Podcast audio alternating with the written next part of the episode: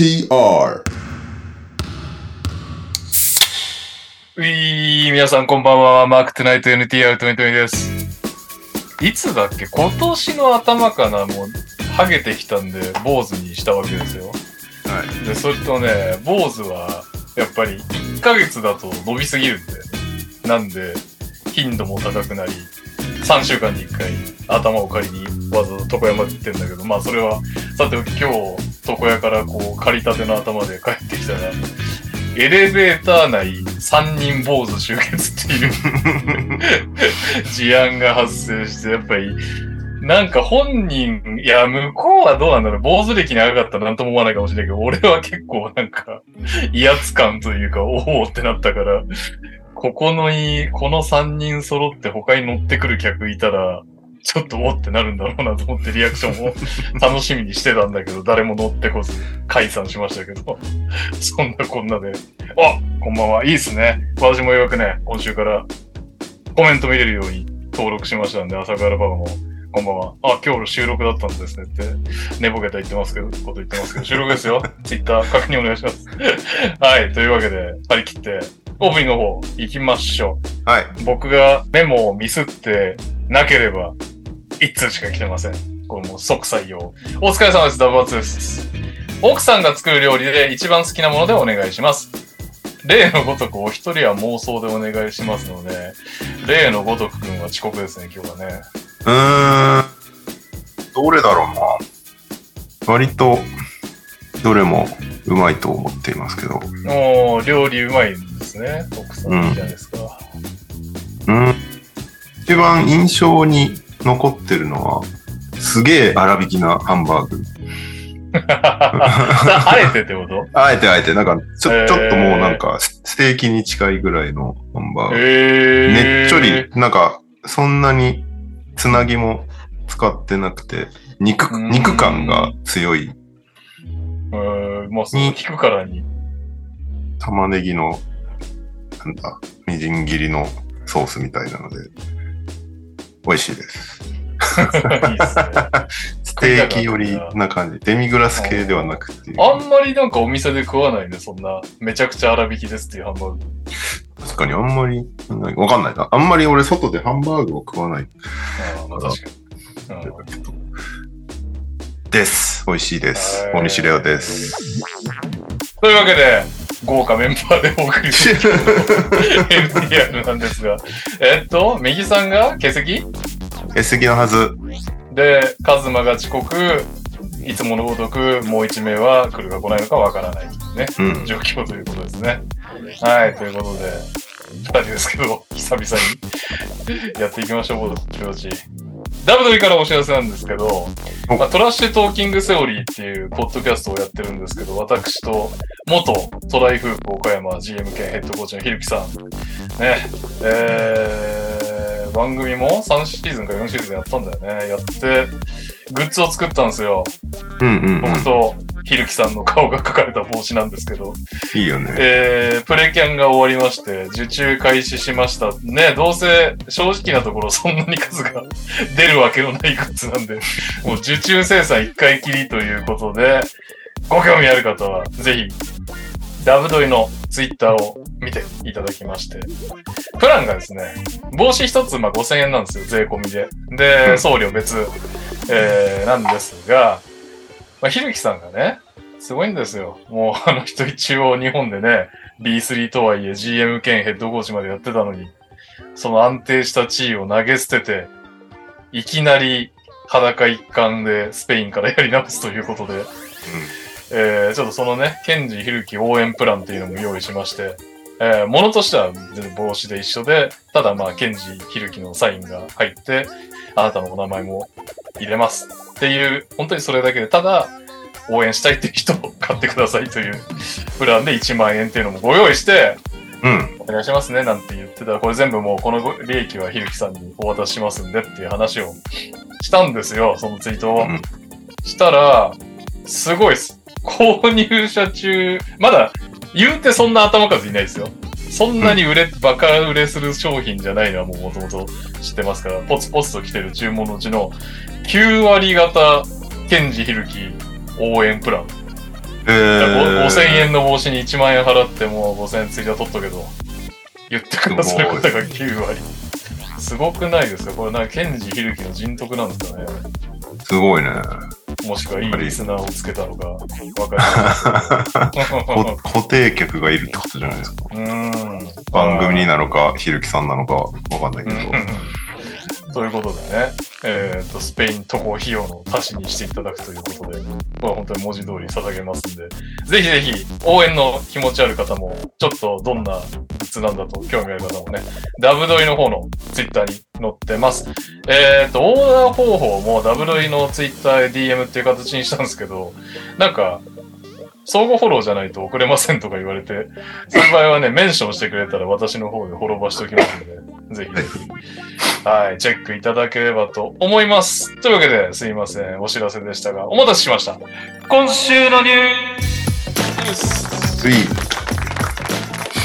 い。いいな。NTR 何出したらみんな1万円で応援してくれるかなんすかね、でも、応援されるようなことをまずしないといけないんで、スペインに行くとかね。な。確かにね。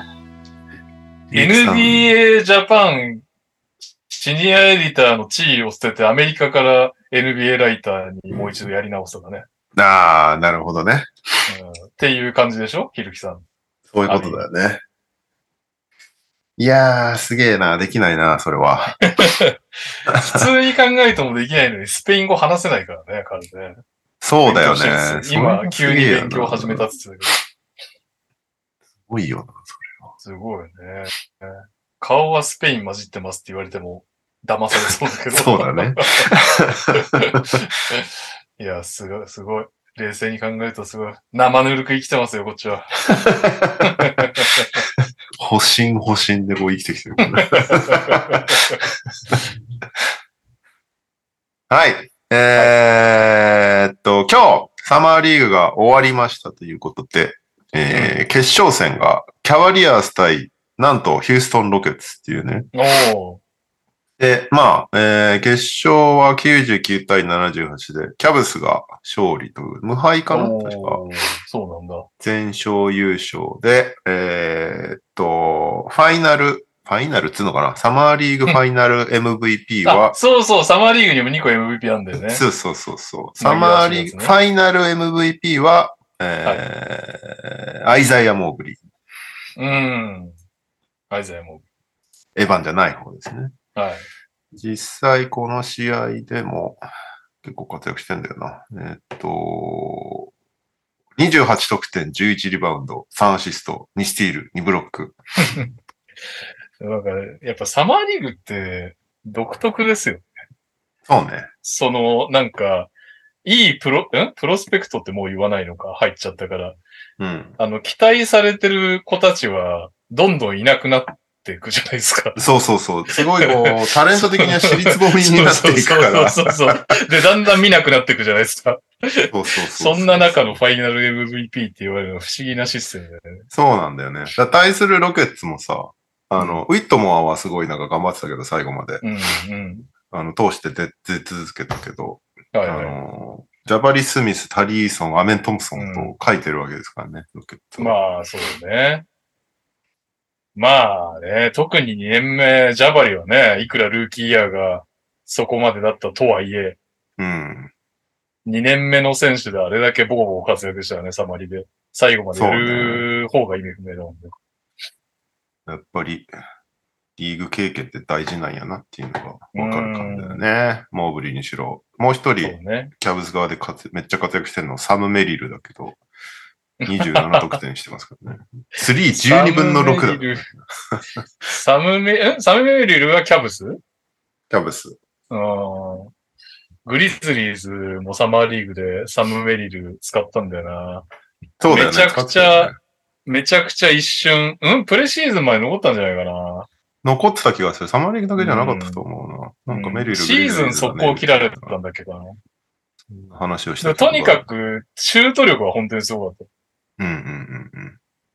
けどって感じだったよね。そのやっぱり、シュー、だからセスカリーとか本当に化け物なんだろうね。そうなんていうか、うん。シュートすごいなとは思うんですよ。やっぱりサムメリルとか見てても。はいはいはい。それで残れないんだもんね。って思うと、ほんとシュートが売りで生き残ってる奴らはマジやべえなっていう。確かに。うん。あと、キャブスは、イマニ・ベイツが結構活躍したんだよね。この、メンフィスサンズとかさ違う方の？あんだけ、い、ね、凋落した選手って感じ、イメージだから、まだ今のところ、こんなに若いのに。でも、この試合も19得点だし、えっと、後でまとめていくと、セカンドチームに入ってるんだよね。オールサマーリーグチーム。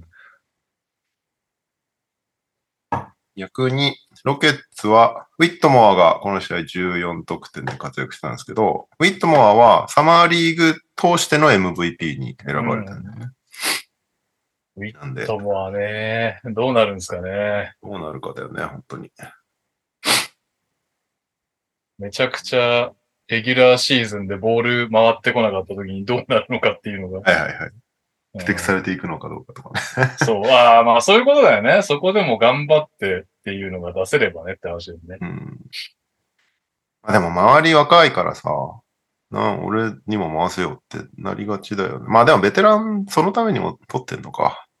うん。理論が、リーダーシッ俺のプ。リーボールだダーシップを取って俺が打つ。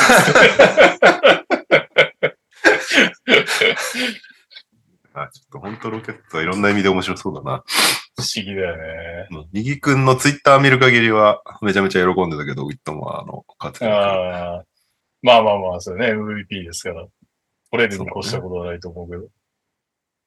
えー、ファーストチームが、ウィットモアの他に、えーユタジャズ、キアンテ・ジョージ、えークリーブランド・キャバリアーズ、サム・メリル、うんマイアミ・ヒート、オーランド・ロビンソン、もうで、デンバー・ナゲッツ、ハンター・タイソン。ハンター・タイソンはい。だからもう、よく見ないな。あれ、ルーキーだよね、でも。うん。セカンドチームは、えーレイカーズ、マックス・クリスティ、えーブルズ、ジャボン・フリーマン・リバティ、おってた。名前がかっこいい。めっちゃ自由を訴えてる人。えークリッパーズ、ゼイビア・ムーン、えーキャブス、イマニ・ベイツ、ロケッツ、すごいよね。2試合しか出てないけど、ジャバリ・スミス・ジュニア、えーブルック両リン方ネッツ30点超えだもんね。そうそう。ブルックリンネッツ、ジェイレン・ウィルソンということですね。で、ざっとスタッツを3試合以上で見たら、得点王はね、オーランド・ロビンソンなんですよ。おう。4試合で25.8得点。うん。で2位が21.6だから結構な差をつけてなんだよな。レスター・キニョネス。おう。メイス案件。フリーマン・リバティ3位じゃん。へ21.2ー得点。キニョーネスどうなんだろうなジャパンゲームズでもダンスのイメージしかないキニョーネス。あれだよね、ウォリアーズで来た子だよね。来た。確かにどうなんだろうな。全然 わかんねえな。スリーポイントを決めまくったのは、あ、サブメリルなんだね、やっぱり。11.2分の5.0、44.6%。いや、だからね。いや、やっぱりそんくらい打てばあのレベルのシューターだったらそんくらい決まりますわっていう話なんですよね。ってことだよね。でも、レギュラーシーズンで2本のうち1本入れ切れてくれみたいになってくるとだんだん苦しくなってくる。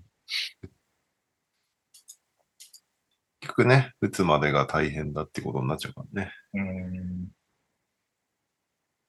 なるほど。しかもメンフィスの時はサマーリーグはボールもハンドリングもちょっとしてた気がするんだよな。ただシュートだっただけじゃなくて。メリルって、あれだよな。グリズリーズ、バックスとかにもいたよね、確か。うん。いなかったっけ？あ、いたいた。最、初年度バックス。あ、そうなんだ。うん、30試合出てる。グリズリーで6試合しか出てないんだな。普通にトレードで取ったんだ。うーんと、そうだね。グレイソン・アレンのトレードだ。うん。そうだよね。お、えー、コジャックさん。サブスクありがとうございます。やおやおあありがとうございます。11やおやおさんなんてちょっとすいません。お読みするのがわかりませんが、サブスクありがとうございます。ありがとうございます。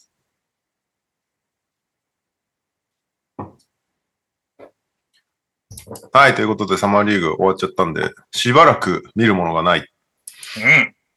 日本代表？代表戦だね。代表戦をひたすら見る感じだね。うん今週末、韓国とかだはだから。ここからね、いっぱい代表の試合があるから、もうそっち、全振りだな。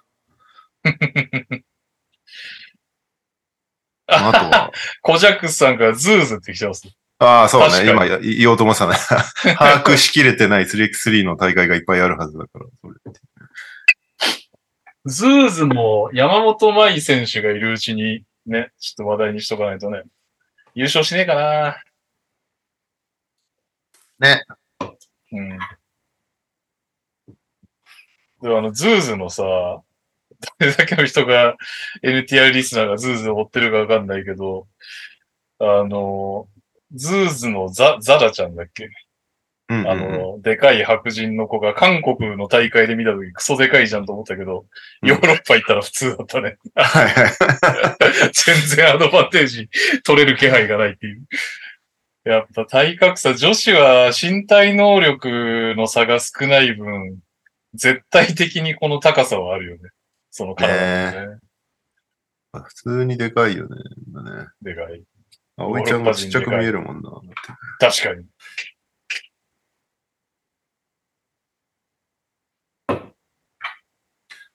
はい。えー、っと、その他、えー、サマーリーグ以外のニュースは、これはもう超知ってた速報、レブロン・ジェームズ現役続行発表。マイク・マローンに対する嫌がらせだった説が。ESPN の番組で発表してましたけど。さらに、背番号23に戻すということで、忙しい人ですね。まあでも、チャージの売り上げ的には助かるだろうね、きっとね。うん、まあそうね。まあ、レブロンがあんな形でやめたら、ちょっと困っちゃうもんね、リーグいや、困っちゃうよ。なんか、おいおいっつって。本当だよね。一番そういうの大事にしそうじゃんっていう。ね一番引退ツアーやりそう。ね だし、やっぱり、息子との共演はやりそうだよね、キャラ的には。やるだろうね。うん。どこになるかわかんないけど、それが。そうね。でもあれだもんね。この、な現役続行します。今シーズンのレイカーズが最終年でしょ、契約。だから、うん。あ、今シーズン最終か。確か、確かそうだったな。だどこ行っても別に問題ないはずだから。あとは、ブロニーがどこまでの実力者か次第か、今年1年で。うん。そうね。そうだね。ブロニーがずっこけだったらどうしようもないもんね。レブロンがいくらやりたくね。そうなんだよね。ESPN はかたくなに彼を一巡目の上位に予想で入れてくるんだけど、うん。他の、あ、じゃあ、他24-7とか違うと思う。まあ、他のモック見る限り彼の名前全然出てこないんだよね。そうかそうか。もうモックドラフトなのか。あそうそう24-7そうそうとかじゃなくて、ハンカソンとかか。そえう。ー、24-7はあっちだね。ブライスの方だね。どっちのかっていうと。なるほど、なるほど。ああ、でも、一巡目入っては来てるのは、ロッタリーではないって感じなのかな。まあでもプレイさせてみるまでね。わかんないよって感じだよね。ね。今年のドラフト弱いとは言われてるからな。うん。だから、割と一巡目でもいけるんじゃないかみたいな、あの、はいはいはい。期待度は高いっぽいけど。確かにグリズリーズもなんかドラフトして若手育てんの好きな割には、今年と来年のドラフトに関しては結構売っ払って、うん。あの、アヌノビーに連れてきたりとかってしようと画策してたからな。あんまり欲しいのがいないのかもしれない。読めない HID51 さん、サブスクありがとうございます。ありがとうございます。来年がでかかったんだっけな。あれ、ブーザー息子が入ってくるドラフトいつだっけな。何そういう世代を代表する選手なわけ？ブーザーキャメロン・ブーザーすごいよ。へえ多分お父さんよりでかくなりそうだし。もう、へーもう6フィート9とかなんだよね。ー、何歳？それわかんないね。20 26のドラフトだ。うーん。だ再来年、え？もっとま、もっと後か。何歳だ、キャメロン・ブーザーって。16歳？うーん。16歳で6フィ6フィート9か確かにでかいな。2007年生まれだから、そうだ、2007年生まれ。10このブーザーと、えーブーザー息子と、クーパーフラッグっていう選手がいるんだけど、そいつがすごいんだよね。うーん。この辺がね、めちゃめちゃ、今、注目されまくってる選手だね。うーん。で、なんだっけそう。で、レブロン、背番号は23に戻しますっていうことで、6番がさ、あの、リーグ通して、ビル・ラッセルで、永久欠番だったじゃん。おー、なるほど。で、あの、今現在つけてる人はそのままつけてていいよっていう。ただ、あの、変えたらもうそれで永久欠番ねっていう。感じでやってて、レブロンは、じゃあ変えようかなっていうことた。レブロンね、それで言うと、ジョーダンのために23は永久欠番にしようって言ってた時あったよね。さキャブスからヒート行った時そうだったよね。そんなことで、なんならみんなもやめようぜみたいなこと言って、周りからやめねえよっつって断られて。懐かしいな、あの二人。まあな、基本23と6を行ったり来たりしてる感じか。うん。まあでもレイカーズ、あれ ?23 で優勝してんだよね。ああ、レイカーズ時代？もう忘れちゃったな。バブルのね6、6はそんなに結果出せてないんだよ、確か。あ、そうなんだ。じゃあもう一頑張りして。そうまあまあ、きょ去年、昨シーズンは別に普通に結果出たっていうことでいいような気がするけど。うん。まあそうだよね。プレイオフいけない年もあったわけだよね。それ考えたら。もうレブロン、レイカーズも長くなったね。いつの間にかそうね。なんだかんだで長くなっ普通に、うん、違和感がなくなってきたよ。た。ああ1、2、3、4、5、5シーズン。うん。マイアミの時より長いってことだもんね。そうだね。はい。えーっと、あとは、そんなないんですけど、ステフィン・ガリーがゴルフ大会で優勝しました。ホールインワンの喜び方がすごかったです。あれなんか怒るマナー、マナー選手たちいそうだなとは思ったけど、確かに。っグリーンの走り回ってるみたいな。ていうか、ホームが綺麗だなまあ優勝するぐらいだからね。あれだけど、なんか本当にちゃんとしたゴルファーみたいな感じだもんね。なんかアメリカンセンチュリークラシックって言って、あのー有名人が割と参加する大会なんだけど、で毎年この時期に行われるんだけど、現役選手でなんか優勝するのは珍しいらしくて。うーん。で、ちなみにバスケ選手は2人目なんですよ。ほもう1人は誰でしょう？ニュースでね、え？やったことあんだよね。う。え、ニュースでやったってことは最近ってこと2年前、2021年が初めてバスケットボール選手が優勝してる。か ええー、これはね、深読みしよう。あれでしょ。シューターはゴルフ上手いみたいなそういう話じゃないですか？ああ。ヒヒントは、えっと、別に当時全然現役じゃないです。現役じゃない？2021年で、その人は全然現役じゃないです。全然現役じゃない？あ、え？それ JR スミスとかではなく？じゃない。え、全然現役じゃない？もっと上ってこと？うん。でも、絶対知ってる。絶対知ってる。うん、うと思うけどね。うわー。うわー、21年。あ、だからもう、もう一ヒントだけもらっていいですか？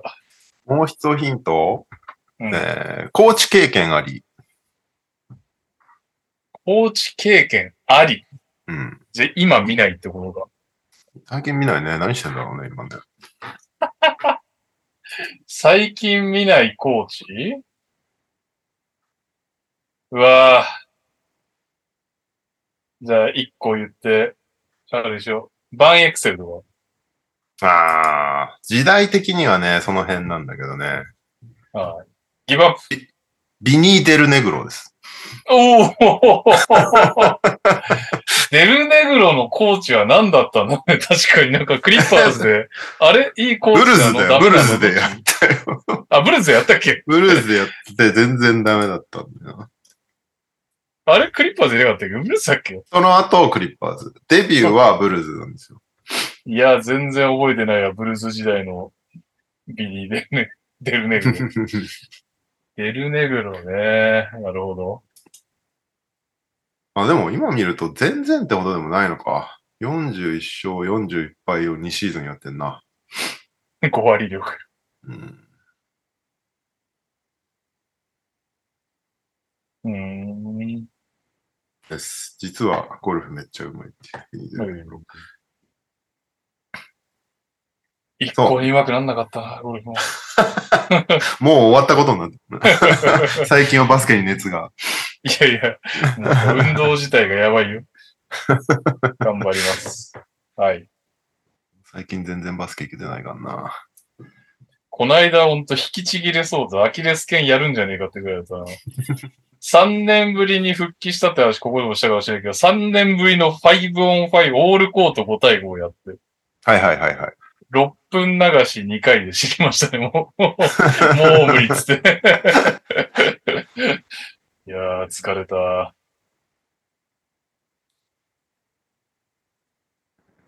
と、うん、まあ、仮はそんなもんか。はい。あとは、うんえーっと、大きいところでいくと、なんだろうな。キャメロン・ペイントレードとか、まああれだよな。ハーデンとシクサーズの仲がだいぶ悪くなってるらしいっていうね。なんかダリル・モーリーとめっちゃ仲いいぜみたいなうんうんうんうん。感じじゃん。うん。でも、それすらもちょっと怪しいらしくて最近。うん。わがままが、を通してくれると思ったのに通してくれなかったから。そうそうそう。で、モーリーは結構そう、こういうトレードめっちゃ長引かせるタイプだから多分イライラついてんだ。まあ、なんもいいことないもんね、シクサーズからしたらね。そうね。でも残り1年とかだよね。かな？プレイヤーオプション行使したとか、そんな話だよそうそうそう。あ、そうそうそうそう。ですですです。いやー。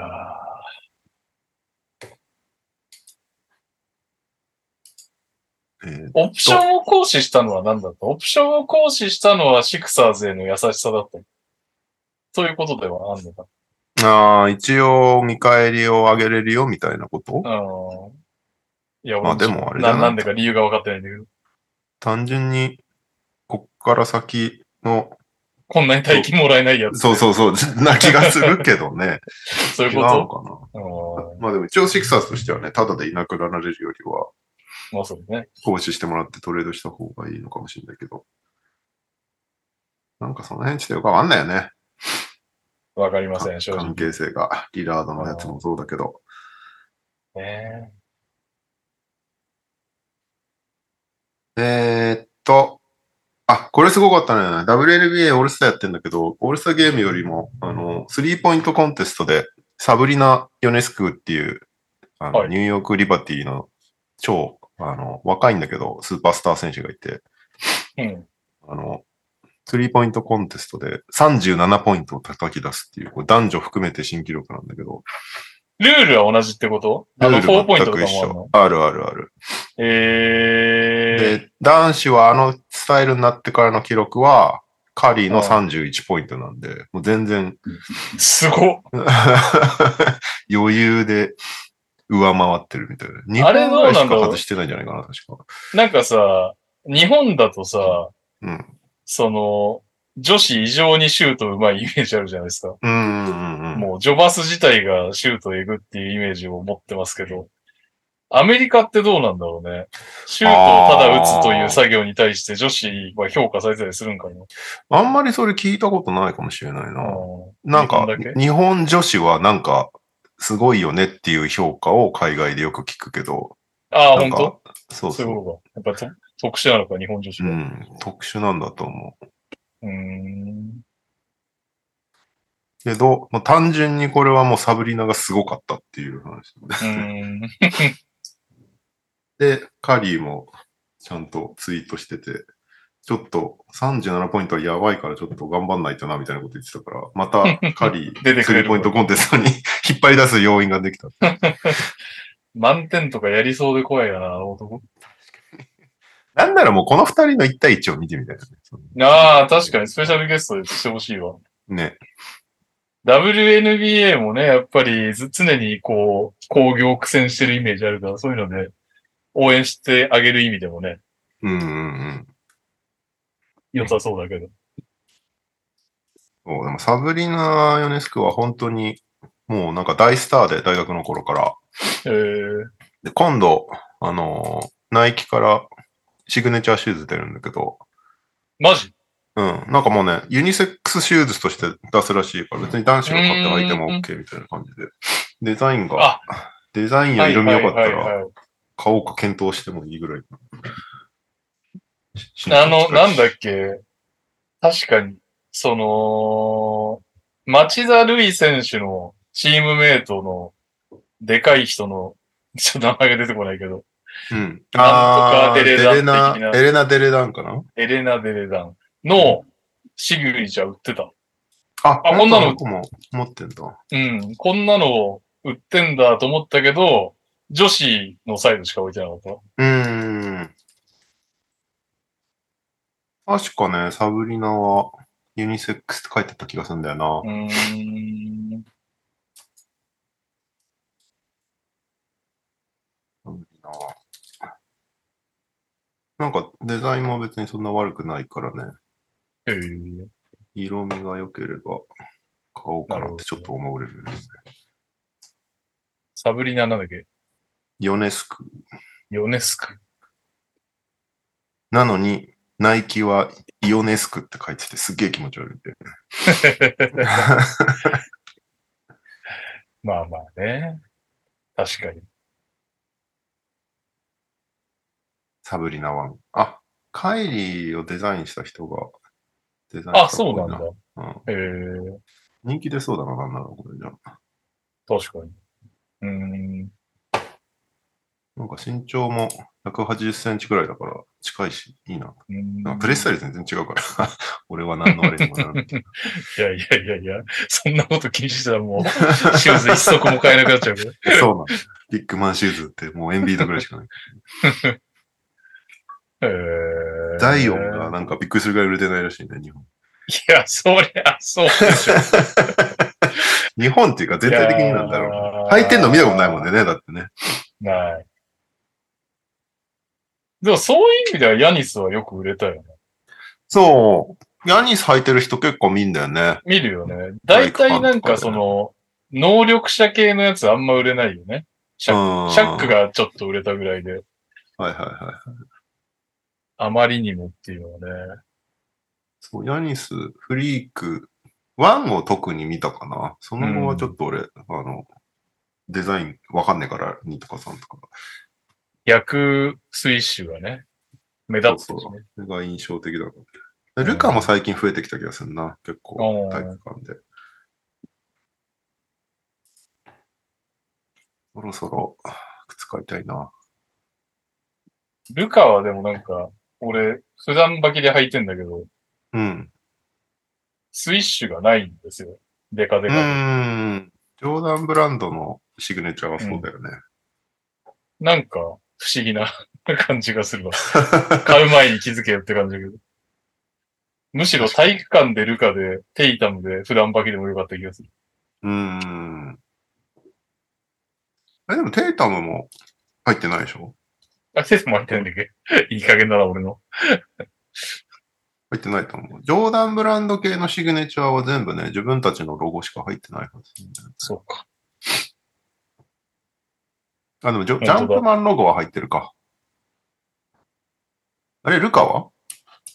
ルカは、ジャンプもなんかじ、どんどん自信なくなってくる。あ、ソールにちっちゃく入ってるわ。あかかあ、ソとのところ。ウルか。うん。サブリナ1かっこいいということで、サクアルパパのお墨付きも得ましたよ。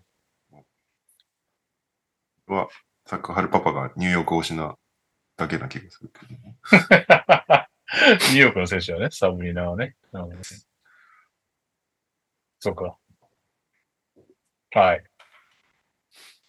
はい。えー、そんなとこかな。あと、これも NBA ニュースでいいでしょう。渡辺裕太選手が日本に来て2日連続でクリニックをやるっていうね。えーに、だからすごいね。日本には帰ってきていいけど、代表参加は1ヶ月ルールみたいなのがあるってこそう、そう。とだ。まあさすがにね、行き先の規制は NBA もできないと思うから、旅行だって言っちゃえば全然それであれだしね。別にいいじゃん人でそういうワークアウトとか、クリニックやる分には全然多分問題ないんだと思うんだよね。でえこの間の土曜日に、まず、渡辺裕太クリニックっていうのが、自主開催ということで、ーうん。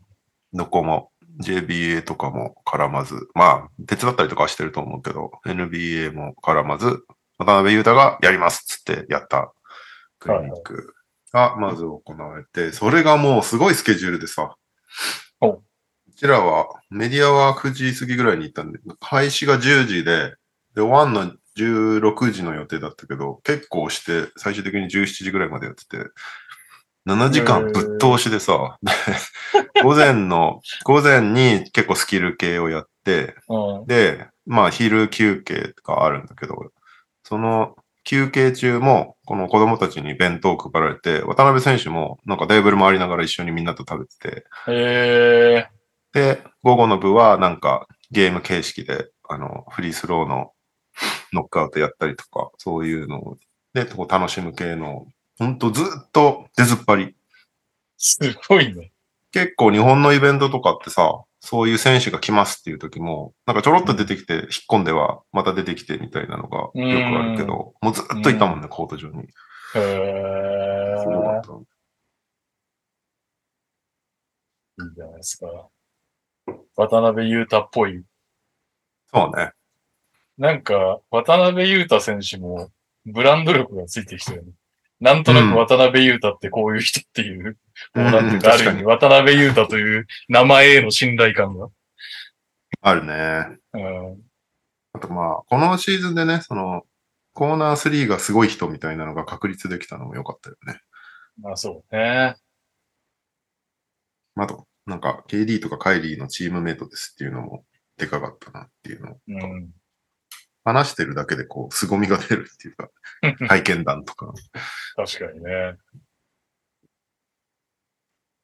まあ、本当に本人はずっと現役なであるうちにやっときたかったっていう思いがあったらしくて。うん。確そかに。子供たちへの影響力が違うよね。そうそう。何歳ぐらいの層が受けたのか知りませんけど。現役の渡辺裕太のクリニックを受けたっていうのってね、引退50年経った渡辺裕太のクリニックを受けたっていうのと、うん。だいぶ違う。全然違うし、目指しやすいよね。現役選手である時の方が。いやー、そうよね。あの人みたいになろうってなりやすいよね。気がするね、それは。すげえ、すげえ良かったな。土曜日のクリニック。うん。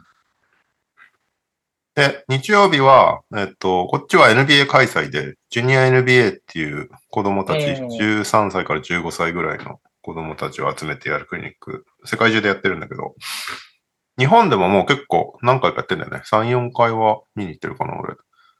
で、それに毎回来る陽気なおじちゃんコーチがいるんだけど、その人をベースに、こう、すげえ声出してコミュニケーション取りながら楽しくやるみたいなのがメインなんだけど、うんそこにさ、これは本当に最後の方に渡辺選手がやってきて、みんなと一緒にドリルやって、質疑応答して帰るみたいな感じだったけど、うーん。二日連続ってすげえなと思ったけどね。まあでもやっぱりいいっすね。子供たちがやっぱめちゃめちゃ嬉しそうでしたね。いや、そうそうだよね。わあ、渡辺選手本当にいるみたいな。でかいとか、うまいみたいなのが、その新鮮な感じがうん。良かったですね。なんかあんまりこう取材とか行ってるとさ、うん慣れてきちゃうからさ、渡辺選手という存在に。そうね、そうね。いや、全然、取材させてもらえててありがたいっていう気持ちは常に持ってるんだけど、渡辺選手がいるっていうことに、わーっていうふうに、子供たちみたいになれないから、いいなって思いながら見てます。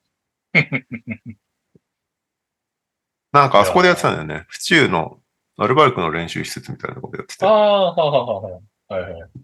で、あの、渡辺選手来る前に、あの、なんだ、あのロボット、Q ああ、ああが、あの、ハーフコートショットを披露したりとかもしたりうん、トヨタも絡めつつ、なんか B リーグ協力のもとやってるみたいな感じになってんだよね、日本でジュニア NBA やるとき。なるほど。パワードバイ B リーグって毎回入る。うーん。まあでも、BA と B リーグがね、こうやって一緒にやってくれると取り上げやすいから、俺としては助かるんだけど。最近結構バスケ熱が高まってる？どう？世間的。に。いやいや、もうさ、どっぷりバスケの生活を送ってると、ちょっと世間のあれがね。そうなんだよね。飲み屋とか、飲み屋とか飯屋とか行ってたまにうん、急にバスケの話とかされて、ああ、ちょっと認知されてきてるなって。それこそ今日初めて行った飯屋さんで、このダダブドリの T シャツたまたま着てたのよ。うん。したらもう店員さんが、なんかすごい不思議そうに、ダブ、ダブドリ？みたいなあ感じであ言ってくるから、そのバスケの話をしたら、ああ、さっきいたお客さんもめっちゃバスケ好きで、めっちゃ押してくるんですよねっていうことを言ってて、あ、えそんな人ーいるんだっていうのが、ちょっとずつだから増えてきてるのかうんテレビの露出も多い可能性が、俺はテレビ、地上波をほぼ見ないからなんですけど。な。、確かに。あの、なんだっけ、えっ、と、今日さっき坊主狩りにしてきたっていう話をしましたけど、俺の頭を買ってくれた利用師さんは、えっ、と、バスケ全然詳しくないんだけど、いや、見ましたよ、馬場雄大、ブロックされてもブロックされても、ブロックに行くんですねって言ってたから、多分それ、渡辺裕太ですねって。そんな会話をしたね。多分、そういう人の目にも届くぐらい地上波にはなるほどね露。出があるっぽい。だいぶ増えてきてはいるんだな。うん。まあニュースでね、ここで、ここで一生してくれ。いや、本当に、本当に。NBA をニュースでちょいちょい取り上げてくれるようになったのは大きい気はするし、まあ代表最近、俺がその地地上波全然見てないからどんだけ露出されてるのか分かってないけど、意外とちょこちょこやってんのね。うん。なんかすごい、あの、深夜の番組と番組の間の2、3分ぐらいの情報。番組とかあるじゃん。ああいうのでワールドカップはとはみたいなのを結構毎週やってたりとかするっぽくて。いなるほど。そう。渡辺選手がかなり気合入ってるっぽくて、今回の大会。そのオリンピック、前回のワールドカップからオリンピックにかけて一番大きい国際大会でずっと連敗中だから、確かに。そう今回も連敗で来年のオリンピック逃すようなら、もう代表のユニフォームを脱ぐくらいの覚悟でやってますって言われてて、やめろって思った。もうしばらくいてくれって思いましたね。いや、あのー渡辺裕太選手にはもう、やっぱりずっといてほしいと思うぐらいの能力だとは思うんだけど、うん実際のところでも渡辺裕太選手、富樫勇樹選手、比江島誠選手みたいな、こう、今まで代表の顔だった選手たちの年齢的には代表を卒業してもおかしくない年齢にだんだん差し掛かってきたね。そろね。うん田中大輝もね、スパッとやめちゃったしね。そうね。うんうん、まあ、おかしくはないんだけど、でもそこをリプレイスまだできないよっていうね。あれ、リプレイスできるようになることあんのかな？10, 10年そこそことかで。もうただコーナーでスリーポイントシューターでもいいから言ってくれは、くれっていう気持ちになる。だってなんかな、すべてがな、攻守ともに日本でトップ、八村選手を除けばね。な上に、気持ちもね、代表やたら熱いし、なかなか替えが効かないよ。まあ、本人の理論としては、そんな負け続けてチーム勝たせれないような人たちが上にいて溜まっててもしょうがないから、なるほど。だったらスパッとやめて若返らして変えてった方がいいっていうことを言ってて、理屈は通ってるけどやめろって思った。いちいち真面目なんだよな。いいことなんだけど、そこが魅力なんだけど、本気で言ってそうで怖い。もう、しがみついてても誰もみっともないなんて思わないからずっといてくれって思っちゃう。渡辺選手に関して本は。メンタル面でもでかいと思うんだよね、渡辺がいるかいなでかいいかって。よね。大体、だってね、まあ、八村選手がいませんで、渡辺選手もいない、もしくはやる気ありませんとかってなってきちゃったらもう雰囲気が全然違ってたもんね、多分ね、おそらく。うんうんうん。そうなんだよね。うん彼がいるからっていうところは相当でかいよね。でかい。もう、日テレテレ朝は頭上がんないですよ、多分。うんそう、土井ケソが言ってるけど、日テレテレ朝はダブルワールドカップの放映権があるので結構バスケは使ってますねっていううね、ん。あれ？ハイファイブだっけ？あの、ハライチの澤部さんがやってる番組。なんだっけ？何ファイブだっけ？まあなんか、バスケファイブ？あ、違うけど。なんだっけ。の ああいうのやってるのもテレ朝だし、はいはいはい。ニュースとかで割と取り上げてくれるのも、この2局のイメージはあるね。バスケファイブです。バスケファイブ？あ、変わったんだっけ、え？昔ハイファイブじゃなかったっけ？違ったっけ？いや、ごめん。俺だけ？何ハイファイブ？朝、朝い、朝一、ハイファイブっていう漫画があったのを覚えてる。あれ、なんか勘違いかな。はい。わかりません。。勘違いかどうかすら。代表戦行くと、いるもんね。澤部くん。あ、本当。うん。あの、囲み、囲みっていうか、テレビ、テレビの枠で、いつもインタビューしてますね。なるほ はい。えー、ということで、渡辺選手、そんな渡辺選手が活躍する日本代表は、今週末韓国遠征。そして8月にもいっぱい練習試合があるということで、見る機会が増えるんだけど、渡辺選手はかなり、あの、強化試合に関してはだいぶセーブするって言ってたから、うん。なんかオリンピックの時に、かなり気合い入れて全部出まくった結果、最後怪我して終わるっていう感じになっちゃったから、その辺をちょっと、あの、様子見しながらやりますと言ってましたね。はい。えー、日本方面このまま行きますね。はいこれは、カズマが間に合わなそうなので、もう先に行っちゃいますけど、うん。グリズリーズレジェンドの DJ ステフェンズが千葉ジェッツと契約というね。これは見たいぞ。ついになんか見たいと思う選手がいや来ましたね。金払って こいつだけを見るために試合に行きたいって思える選手来たね。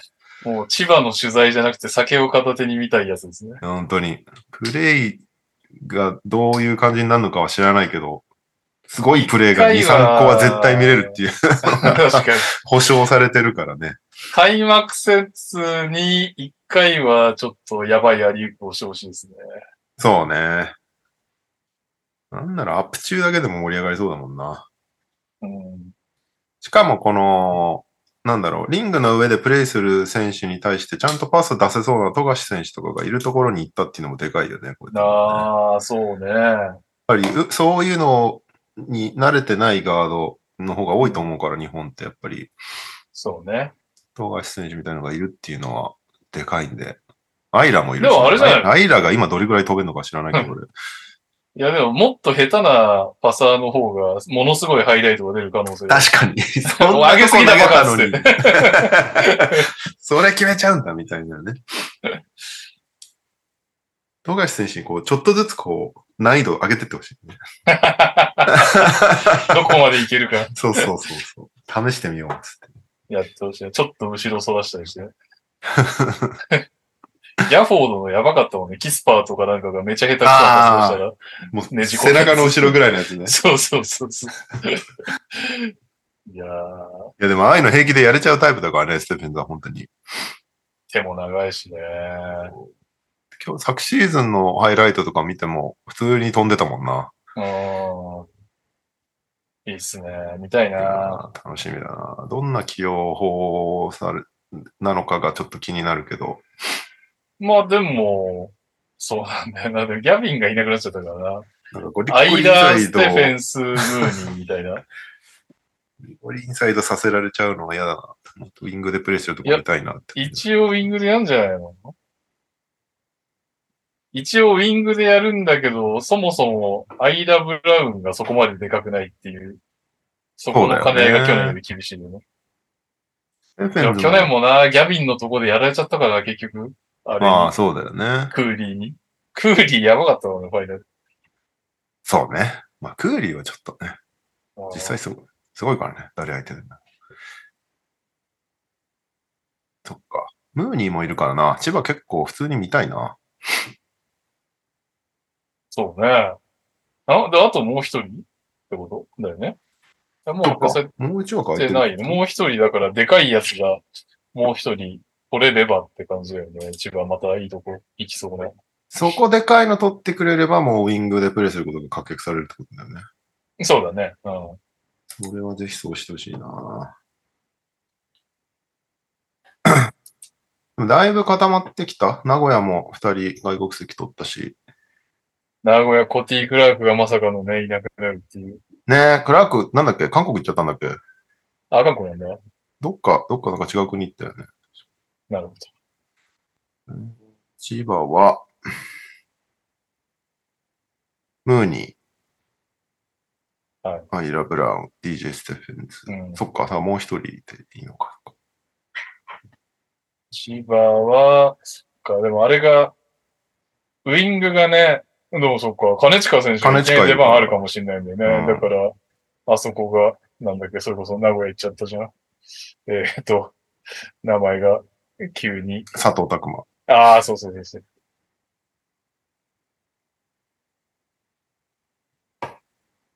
結構変わったなそうね、今年結構激しいんだよなうんアルバルクもあと一人外国籍残ってるから、うんそこも。アルバルクの最後の外国籍とかやべえの来そうだな。あ？最後、あ、一人じゃないの？か二二人いんのか。サイズしかいないのか。そうだよ。幻のカボクロが幻で終わっちゃったから。いやー、なんかどでかいの発表してほしいなしてほしいね。と、アルバルクならやってくれる。もうアルバルクは本当その枠でね、ふざけんなよって他チームに言われるやつやってほしいね。やってほしい。バカかよって言われてほしい。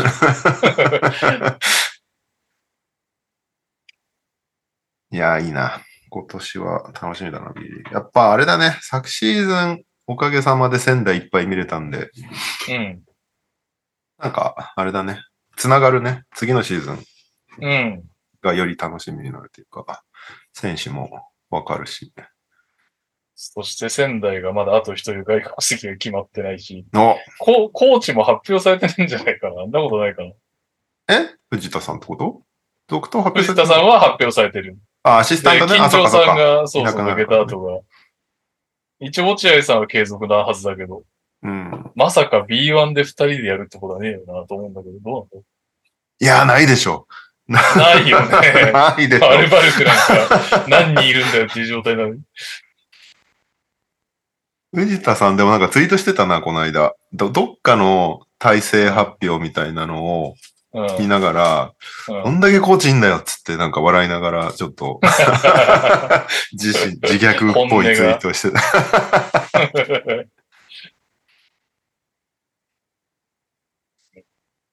いやー、楽しみだな、今年。なんか見たいチーム多いな、今年は、本当に。群馬も行きたいし。群馬気合入ってるよね。明らかに。逆にだから、数チーム大丈夫かっていうのがいるんだよね。そうね。新州が割とね、ボコボコっと抜けちゃったし、富山も、ちょっと、大丈夫かっていう今のところは感じだよね。あともう一チームぐらいあった気がするけど、わかんない。まあ、あと上がってきた、長崎、佐賀。長崎はでも今年そんなに狙ってなさそうな雰囲気だからな。長崎は意外と補強してないね、今のところね。うん。なんもしくはいかろんない方断られ面、たのか。まあそれはあるかもね。でもいろんな方面から聞くのは今年はとりあえず耐える年として受け止めてそうみたいなことは。でもね、B1 って耐えようと思って耐えられない時あるから、そうなんだよね気をつけてねって感じだよね。耐えた結果 B2 に落ちましたとかあるから。耐えれてないっていう。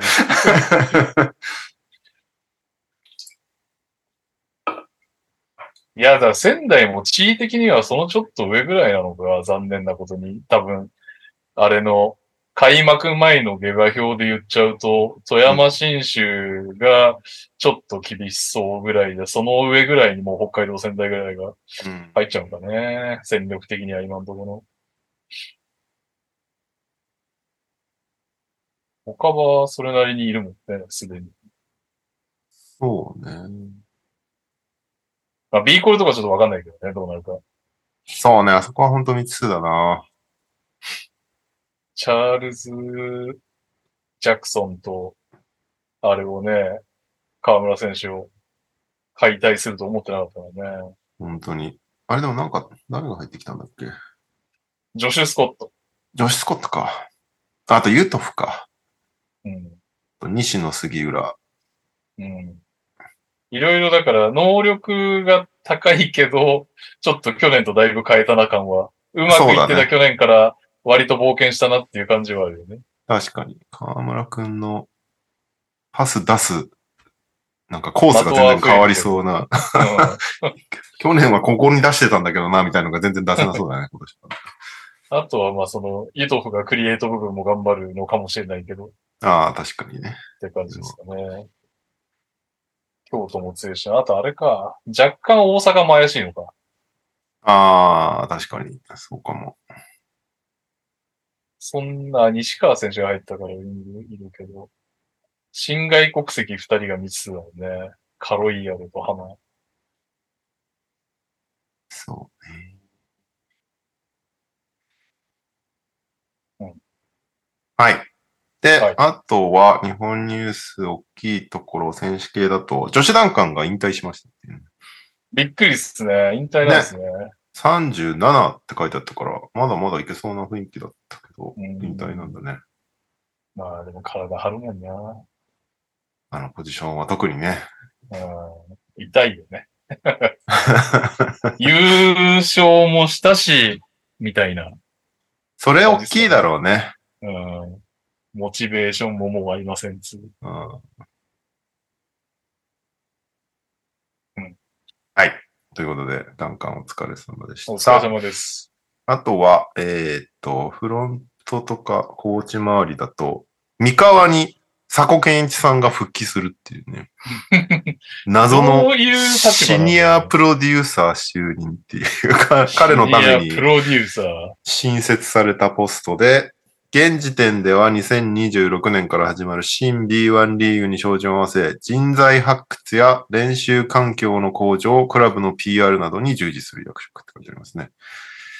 わからないな。っじゃあ直接戦術的なところは関係ないってこて感じだね。多分あんまりコーチングに口出しする雰囲気ではなさそうだな。とうーん。まあそろそろ、そもそもね、外国人だもんね、コーチ。どんな。感じでやってくるかもよくわかんないかそしまあそのてレイマンのヘルニアは治っているのかとかね、いろいろ未知数はあります、ね。三河も。まあでもあのね、君和さん体制が何年も続いた、20年？も続いたん直後のシーズンだからね。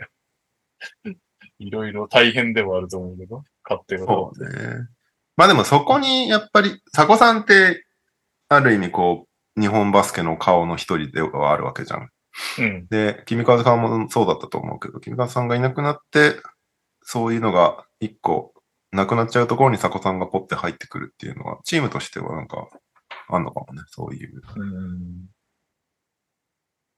タコさん、その S 級のコーチの講習会にさ、先週行ってたんだけど、通訳で。はい。で、タコさんもいらしてて、うん。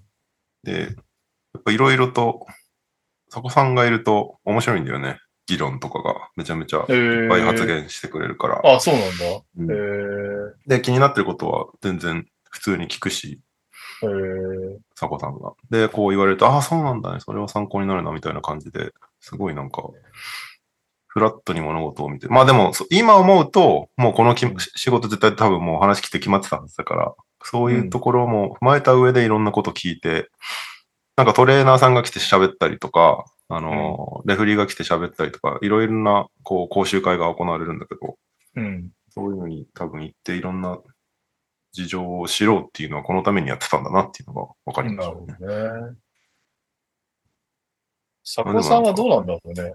そのうちコーチには戻りたいとかそういうのあんのかどうなんだろうね。もともとそんなにコーチ経験ない中でバンって結構代表入ったりとかしてたから、などこが最初なんだろう広島とかもいたよね。広佐島もいたし、古さんのコーチングキャリアの順番が全然分かってない。去年はレバンガでしょレマンがね、途中で辞めちゃったけど。まあアンダーのヘッドコーチとかもやったし、代表の。うん。本人も言ってたけど、ここうあんまりコーチ経験ない中で結構いろいろ任されて、今また勉強し直してるみたいなことを言ってたけど、うーん。なるなんか非常に魅力的魅力的な人だなと思いました。俺は別にそんなに現役を見てるわけじゃないから、完騎全に、馬殿堂入りの姿を見てないわけだ。そうそうそう。日本バスケに関しては本当なんか後追いだからさ、情報が。みんながこの人すごいみたいな感じになってるところ、俺はポカーンとしながら見てることが多いから、名前は知ってるけど、みたいな感じだから、後から勉強させてもらってます。チューさんとかもね、よく、なんかすげえ謙遜するから、いや、だって、いすずで4連覇したでしょ、チューさんみたいな話になると、うんうんうんいや、あんな、あんなもん、ケンイチのおかげですよ、うんうんうんうん。言ってるのが印象的な佐古さん。はい。あとは、えっと、福井。B3 福井のヘッドコーチに、イサさん。イサツトンさん。渋谷で。あれ？天皇杯取ったのイサさんだっけ？みたいだね。うんそうだよね。ということで、かなり、あの、いわゆる B3 からものすごい金持って突き進んでいく長崎うんベルカ、アルティーチはタイプと言われてる福井。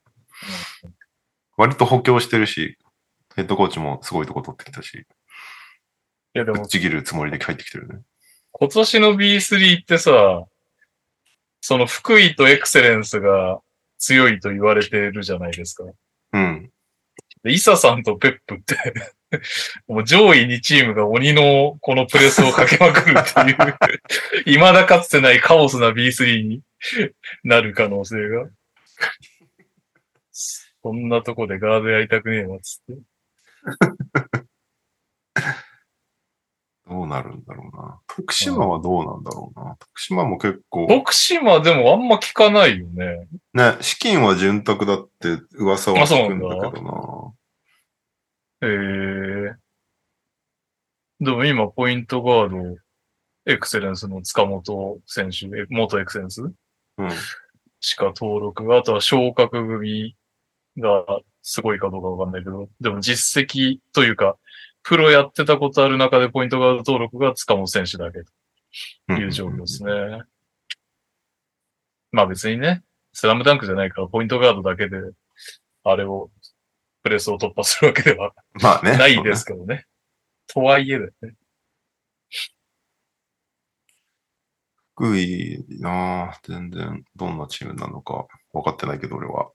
確かに、渋谷のノリでやるとは限らないもんね、別に、イサさんが。でそうね。も、渋谷で、その、俺は契約の順序は知らないけど、渋谷で直接指導してたタータリー選手がいるし、あと、渋谷の前にプレス、鬼プレスで、ね、なんか評価を確定させた秋田の、秋田を、にいた細谷選手もいるし、うん。っていう意味では、こう、プレスをもしイサさんが継続して、プレス行こう、オフェンスリバウンド飛びま飛び込みまくろうって言ったら、まあやれ、やれるっちゃやれるかもしれない。ベン・ローソンいて、三田選手いて、走りそう。あと、田渡選手か。田辺選手もね。いやー、福井気になるなうん。福井対エクセレンス見たいですね。そうですね。福井、もうちょいチーム名、なんとかならんかったんかって思っちゃうんだよな。ブローウィンズ。ブローウィンズ？これはどブローがブローが俺の中でもう隠語すぎて、え やっぱりそっちなんですか？イメージは。そう連連想しちゃうよね。あ、そうなんだ。え、BJ リーグよりダメですか？DJ リーグよりダメですね。ああ、そうなんだ。うん。ちなみに、ブローウィンズとは、福井に吹くブロー、プラス風、ウィンドの造語であり、吹く、いい風とかけている。なるほど。ダジャレなんだ。クラブスローガンは共に巻き起こそう、とてつもない旋風を。でも確かに造語を作った時に、ネイティブに確認取るっていう作業が必要かもしれないね。いや、本当に。いや、本当に。要は、だブロージョブが要はさ、はいその、口ですることだから、はいはいで、ブロージョブっていちいち言わないのよ。ブローって言うのよ。なるほど。でブローっていう言葉自体がもうなんかそういう隠語だから、なんか、そういう。そこを軸にされたチーム名作られちゃうと、だからもうそれしか連想しないわっていう感じになっちゃうと思うんだけどな。絶対そう思ってる人多いと思うんだよな。特に外国籍選手とか。ああ、なるほどね。ああ。大事だよな。ボーラホリックってあるじゃないですか。ブランドが。うんあれも造語だけど、ちゃんとなんか、誰だったかなその時外国籍の選手、ジャスティン・ヘラルドかななんかと話してる時に、いやもう全然意味通じるし、いいと思うみたいないや、ボーラホリしてるックはめっちゃいい名前だと思すごいよね。だからその、う。うん。アメリカというか、まあ、んね、ネイティブが英語の人がいい名前だって思う造語。うん。いや、普。通に、冷静に考えて。あの、海外のメディアですとか言われても、ってなるもん。なんか、アメリカに。にありそう。なんか、うんなんだろう、アメリカのツイッターでよく、ボールイズライフとかさ、あんな、はいはいはい。ああいうのあるじゃん。なんならあれよりいい名前だと思うぐらいだから、確かに。確かに。めっちゃいいでしょ、ポーラホリックは。うんし他のスポーツが悔しがってそう。っ確かに。ていう感じでやってほしかったな。プロ、ーウィンズさんは。なるほど。そうね。だ略さないでほしいね、だから。少なくとも。略 Let's す go, の強いかな let's go, bro とか言わないでほしいね。あの、言う。ブローウィンズまで言うようにね、そう指そう導ちゃん。と最後まで言うようにしてほしいですね。あ、でもね、確かペイトリオッツも名前変わったし、ね。最悪不評だったら名前変えましょう。うん。レッドスキンズ的なね。てか、まさかの、まさかのね、ガンバローズとブローウィンズですからね。新規参入が。なかなかのパンチの効いた名感じましたねて。難しいんだなっていう感じですね。難しいですね。正直、B3 のチーム、もう慣れたけど、うん。結構あれだもんね。わかんないよね。うん。B トレインズとか、アースフレンズ、アースフレンズ東京 Z は分かれちゃうかんのか。あれだけど。だから金沢ね、サムライズ、武士団の実力けど、レレブナイズ、パッツファイブ、ファイブアローズとかも、トライフ、まあトライフか分かるか。ビアティンとか、結構分かりそうで分かんないスープスよね。そうね。もうなんか、いや、いっそわかんないぐらいがいいよね。もうここまで来ると。そう。割と一般的な名前ってもうほとんど使われちゃってるからさ。で、商標で使えないんでしょ？多分。その、海はいはいはい外であるチームって。そうなってくると、やっぱりもう意味のわからん造語の方がいいんだけど、ブローインズは造語だけど。ちょっとしょうがないけど。新しく入ってくるチームなのに、うんってなっちゃうのがなんかもったいないなって感じだったでしょ。ね。そうですね。まあいいけど。はい。以上でございます。はい。おうじゃあ、投稿ですね。えー、コンマンド意見です。今週のか、新生川崎、どうなる今季。えー、実は、これは先週のニュースなのですが、9月に、えー、アルバルク東京、アルティ千葉、宇都宮とのプレシーズンゲームが発表されました。今年は8月末にワールドカップもありますし、オフといってもイベントが目白押しであっという間に開幕を迎えそうですね。それでは、にゃおさんに問題です。にゃおさんがいないし、にゃおさんを舐め切ったクイズなんですよね、これ。川崎がプレシーズンで対戦するアルアルバルク東京、アルティーリ千葉、宇都宮の所属選手を一人ずつお答えください。えー宇都宮は田臥勇太以外でっていう。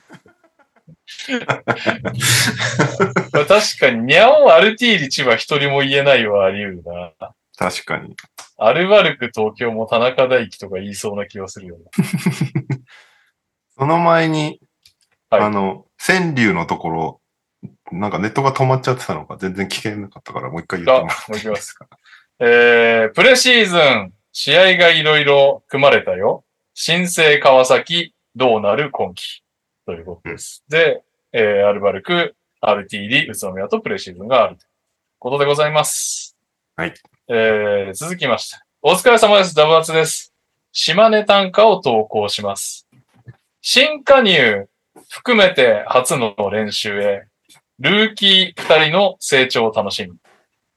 アメリカの大学からの逆輸入の形で加入したルーキー、165センチとリーグ2番目の小ささの大橋弘隆選手と、ハーフで190センチのシューター、ワイリー・コーキ・スカイ選手が練習でハッスルしています。チームにどうフィットするか楽しみです。それでは、にゃおさんにクイズです。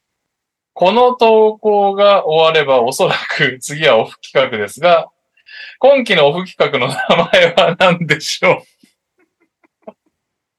そのまま、にゃおさんのコールによって次のコーナーへお願いします。鳥取から以上です。ということで、にゃおさんはいたらこのコールができたでしょうか ?100 個い LTR! すごいな。さ日本がい。ないと成立しなくなってきたな、こ。まあ、なかなかいないですよね。はい。このコーナーでは、100年の恋も冷める出来事についてのエピソードを募集してます。判定は、収録参加メンバーの合計100点満点なんで、今週なんと責任重大です。1人持ち点50。えー、単位単位は蛙化現象にちなんでケロなので、満点は100ケロ。えー、100ケロに一番近い投稿が優勝なんですけど、まあトップ3ぐらいのね、番組オリジナル T シャツをプレゼントします。トップ3ってあれですよ。オフシーズン通してトップ3ですね。えー、ただし、全く理解できない、心が狭い、投稿者の方が引くという投稿については、まあ、すなわち25ケロ以下の投稿については、バンケロと評価することができ、最も高いバンケロ率を獲得した投稿者は、ウィナーのコーナーに来シーズン強制参戦ということになっております。えー、レオさん、この企画覚えてるやつあります？一応、暫定3位、2位、1位を、えー、とメモってきたんですけど、ネタ。いやー、なんだっけ、95点ぐらい取ったやつ。95ケロね。あ、95キロぐらい取ったやつが何だったか全く覚えてねえな。なんだっけな。95ケロ、今暫定1位、熊田さん。六本木のクラブでナンパに成功したかと思ったら、最初のデートでアムウェイの勧誘を受けたことです。あー、はいはい。あったね。これ95ケロ。ちなみに暫定2位が66ケロ、NTR ネーム BSS さん。鼻くそを食っていたから。うーん、これはなんか覚えてるな。で、暫定3位、オリミラ君。えー、65ケロです。これでも結構いい気がするけど、当時の彼女がファミレスで子供が泣いている時に、うるせえなクソガキが、と言った そうね。というわけで、えー、これ100はい。二人の方が満点出やすいのかな？どうなんだろう？ああ、そっか。確かにね。高得点は出そうだよね、二人の。そうだね。分散しないからね。し、二人だけがうんって言えばいいんだもんね、ここに。そういうことですね。はい。おっと ?100 キロの予感ありますでしょうか？こんばんは、平井大輔です。100個 NTR の投稿です。自分がドン引きしたのは、お風呂の排水口の蓋を開けると、ホラー映画のように髪の毛が覆い尽くしていた、お風呂の水は3日ぐらい使う、浴槽は1週間に1度ぐらいしか洗わないタイプのお姉さんです。排水口の蓋の裏は茶色い水垢と黒カビもびっしりでした。おー。なるほどね。う わいやー、これ、い基準ができちゃうな。どう、どうすればいいんだろうな。いや、でも結構だな。持ち点50でかいな。ー。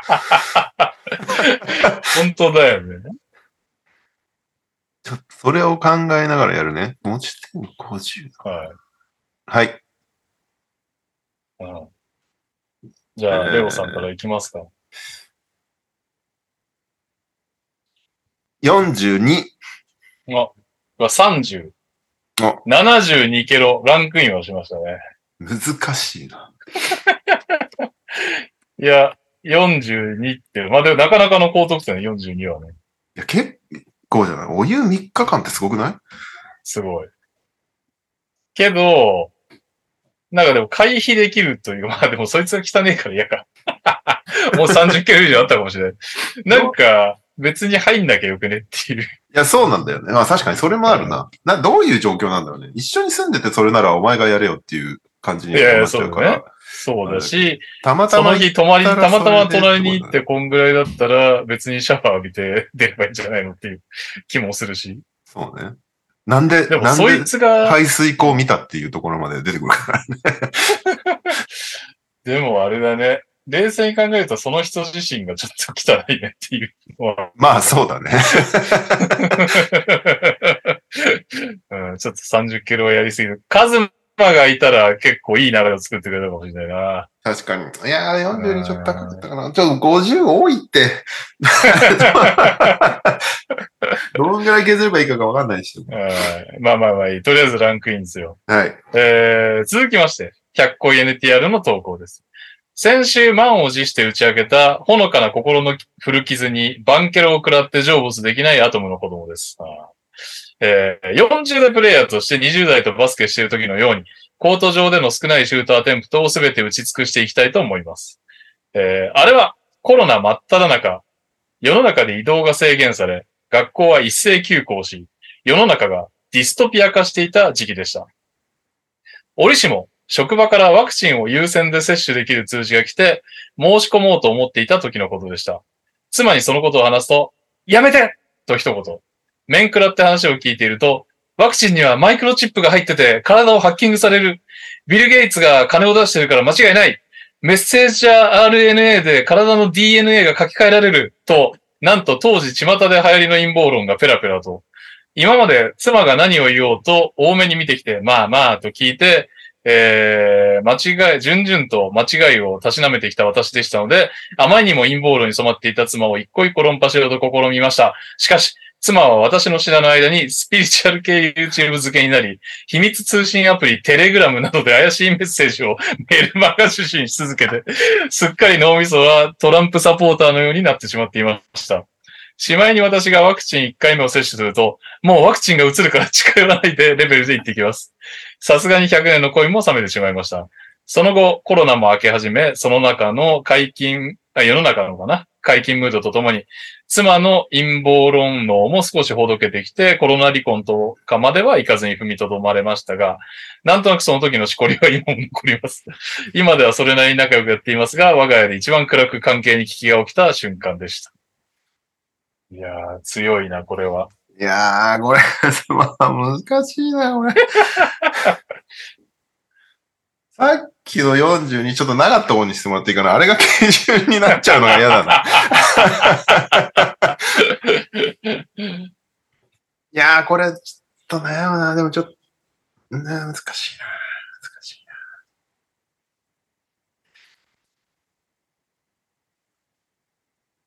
な。はい。はい。お願いします。35。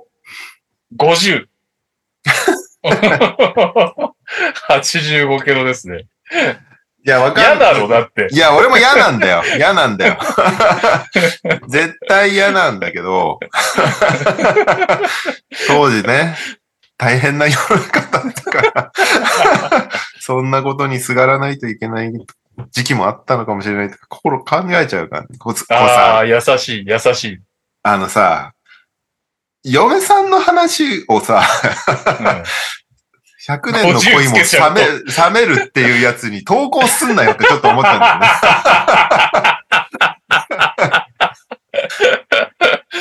それで離婚して今は別でもうなんか人、別の人と会ってて幸せに暮らしてますとかならまだわかんないけどさ。今もう結婚してる相手でさ、もう100年の恋も冷めちゃったんだよね、この人とはっていうことをこちらから言われてさ、いや、冷めるね、それって言えないでしょ。いや、でもあれ笑ったもんな。奥さんネタでも確かにあれだけど、強いっちゃ強いよ。いや、強いよ。俺も嫌だよス。イートスイート10のやつ、爆笑して、途中で、途中で読み切れなかった。ああったね。現役でまだ一緒に暮らしてる人のもう冷めたんすわ、つって投稿されて、50とか言えないよ、俺は。すいません。言っちゃいました。嫌だけど、俺も。陰謀論をこう、持ち出されるいやーなんだろうな。陰謀論をやっぱり、ギャグとして扱いたいですけどね。そこを共有したいですけどね。と。そうなんだよね。家族でそこを笑い飛ばしたいみたいなのはね。ワクチンにマイクロチップが入ってて体をハッキングされるって本気で言われたら結構冷めると思うな。うん。しかまたね。ビル・ゲイツは未だに悪者になってるんですね。陰謀論の世界では。勉強になりますね。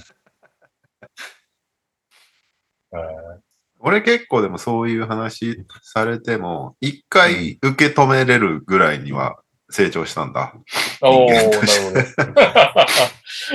なるほ結構そういうの、なんか、俺は、そういう陰謀論とか、別になんかも、読み物として面白いから見たりするけど、ど。うん、まあまあまあね。事実として受け止める気は全くないんだけど、こう、そういうふうに思ってる人から話しかけられると、一回こう落とし込んで、うんそっかって思って、でもねっていうぐらいにはなるようになったな。全部突っぱねるんではなくて。いや、でもねって言わないけどね。もう、あーあー、そうなんすか、そうなんすそうねか、つって去るけどね。でも、でもねっていう話し方はしないかもな。でもさ、あんまり近しい人だとさ、そんな去るっていうのができない。でも確かに俺、まあ、妻の友達がハマってたって聞いたけど、うん直でゴリゴリで陰謀論者で、そうツイートでね、陰謀論唱えてるぐらいだったらいるかもしれないけど、その、直接俺になんかこの陰謀説教みたいなの、陰謀説法というかしてくるのはいなかったな。それされちゃうとちょっと、直きついよね。直はきついね。だからインスタこの話だってとかそうそうそうそうでめっちゃ見るのはいんのよ。友達、普通に割と近しい友達とかでタイムラインに上がってきて。まあ、それはいいじゃん。いいじゃんっていうか、よくはないかもしれないけど、勝手にしてくれっていうか、被害、被害はないよね。そうね。確かに。面と向かってがっつり1対1で座ってて言われたら結構ダメージでかいかもな。でかいよね。はい、いや、85キロもこれさ、おめでとうございますなのかな？なんかよくわかんないけど。いや、本当だよ。ランクインされました。だから現役はダメだって。もう別れた人の話を送ってこいって。笑えないから。めっちゃ笑ってるけど、この話。最後ですね。今晩の意見です。100個 NTR への投稿です。あれは大学生だった頃、英語のクラスの飲み会があり、十数人で飲んだ後、どういう流れか、とある女の子と二人で帰ることになり、電車に乗り込みました。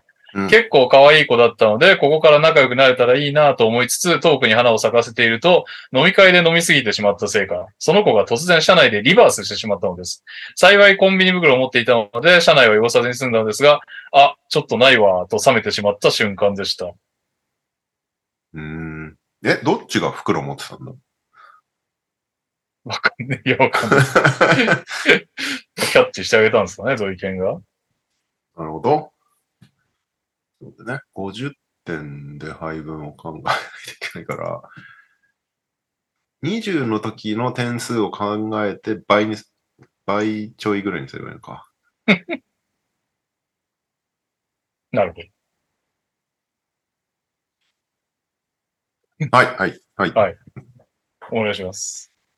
えー10。ゼロ。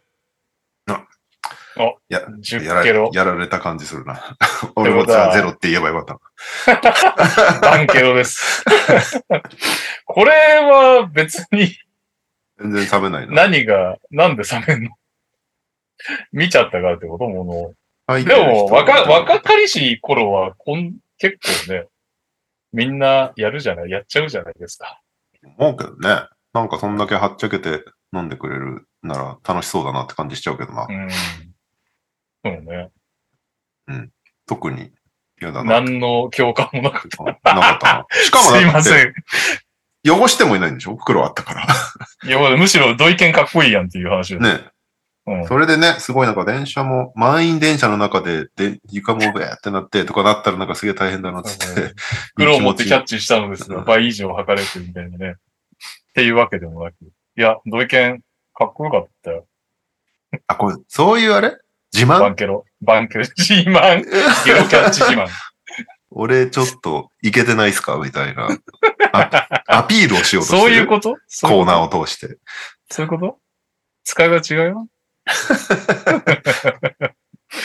はい。というわけで、今週は、けランクイン2つだから、人数が少ない週はひょっとして可能性高まる？高まる気がする。このやった感じ。ねち。ょっと高めに言っちゃうもんな。95ケロ、85ケロ、72ケロということになりましたね、これで。えー、95が、おさらいすると、クラブで、クラブで、クラブでナンパしたと思ったら、次のデートでアムウェイの勧誘を受けた熊田さんが95ケロ。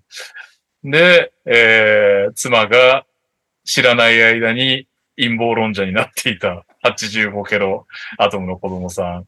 で、平井大輔さん72ケロ。えー、お付き合いされてたんでしょうね。お姉さんがお風呂の水を3日ぐらい使う、浴槽は1週間に1度しか洗わないうんタイプのお姉さん。いやー、なんか思想強くなってきたな、このコーナー。思想系になってきたな。違うもので違うもので更新していきたいな、これ。確かに。難しいな難しいっすね。意外とこのコーナー。難しいよね。でも、明らかにこう、パーンはと、こっちがオフになっちゃうのって、やっぱ思想系の話だもんね。まあそうだよね。そうだよね。ガチのやつ送られてきたら呼びづらいよね。そうね。なんか政治ネタとか宗教ネタはまあなるべく避けていただく方向で やってくれると読みやすいかな。と思います。はい。ということで、エンディングです。じゃあ嘘だ。普通疑った。の、えー、お久しぶりです。NTR ネームが決まらないです。これ、こいつの NTR ネームって決めなかった決めなかったっけ？な決めた気がすすんだけど。なんだっけ？なんとかシモンズみたいなのなんなかったっけ？あれシモンズじゃないっけ？覚えてない。覚えてないわ。えー、高校生の時に初投稿した僕ですが、もう社会人も2年目になりました。お やばいね。時の流れは早いものですね。それでは普通歌への投稿です。そうだよね。大学の時出てくれたもんね。おお、すごいな。そりゃそうだよね。大学の時出てくれたのもねがコロナ前だもんね。え、出てくれたんだっけ？え、出てないっけ？出てくれた？え大学のなんか、あれ、なんだっけ？なんていうの？ああいうの？大、大会の設営で運営側のこと手伝ってて、ああ、そっかそっかそっかそっか。新宿でそっかやってそったかそっか。気がするわ。うん。あれはズームじゃなかった。はい。えー、それはさておき、ふつおたの投稿です。うん。キャリアのスタート時期も、ポジションも、ほぼほぼ同じなスタープレイヤー、カワイ、ポージョ、ジミーの3人がいますが、今この3人に順序をつけるとしたらどんな順番になりますか？僕はレイカーズがやられる印象が強いので、河合、補助、ジミーの順番で脅威かなと個人的には思っています。どうぞ皆さんのお考えを聞かせてもらえればと思います。これみんないた方が盛り上がるやつだな。本当だねまあでも、でも今でしょ？今、もう今ここで言えって言われたら決まっちゃうな、俺は。俺はジミー河合ポジョか一緒だ。な。いや、いやそうなる。丸かぶり。いや、やっぱりね。どんだけ、なんだろう、まずジミーはいるじゃないですか。どう考えてもあれだけやってたら。うんもうヒートに移ってからのジミーを見たら。やっぱり、可愛いのが怪我がちなんだけど、ポジョはいらないっていう、この、大変申し訳ないんだけど。俺はいらないとは言ってないな、ポジョ。順番をつけただけ。うんなんつうの。一番手じゃん。あの、ジミーと河合は。そポジョのポジョは3番手感がすごい。う。認めちゃってたからな、この間。俺は一番手じゃないって。うんまあ、それぐらい河合がすごいっていう話なのかもしれないけど、ポジョからすると。それでもね、って感じですよね。まあ、河合はすごいけど、出ないからね。いや、そうなんですよ。けそこが結局いやいや一それは番ま重要だからね。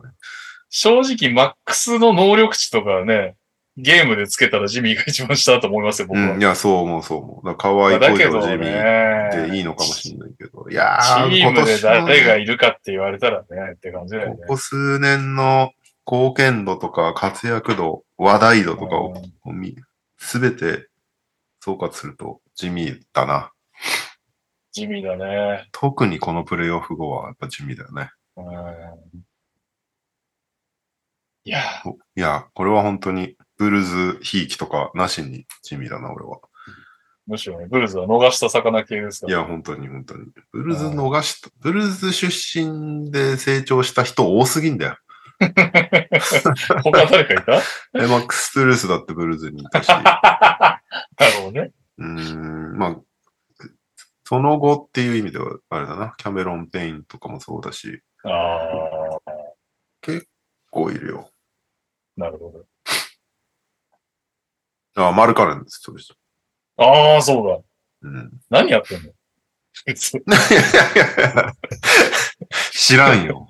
俺が聞きたいです。はい。ということで、満場一致。2名の満場一致。スモール、スモールサンプルですが、ジミー、カワイ、ポジョの順番になりますという、ということで、エンディングでございます。はいえー、2通かな。1通、ダブアツです。行きつけラーメン屋でよく食べるラーメンの名前、麺の硬さ、トッピングなどをラーメンで頼むときと同じテンションでお願いします。そんな高くねえよ、ラーメン頼むときのテンション。先輩機だもんだって。えー、もう一通がサクアルパパです。リアタイするテレビ番組、かっこスポーツ以外で、でお願いします。ないなぁ、リアタイするテレビ番組。あ、一個だけある。一個だけある。リアタイ？うん。マジかよ。え、それ定期でやってるやつ？その、毎週やってるってこと、毎週やってる。うっそーん。いやー、ないぞ。リアタイ、リアタイするテレビ番組？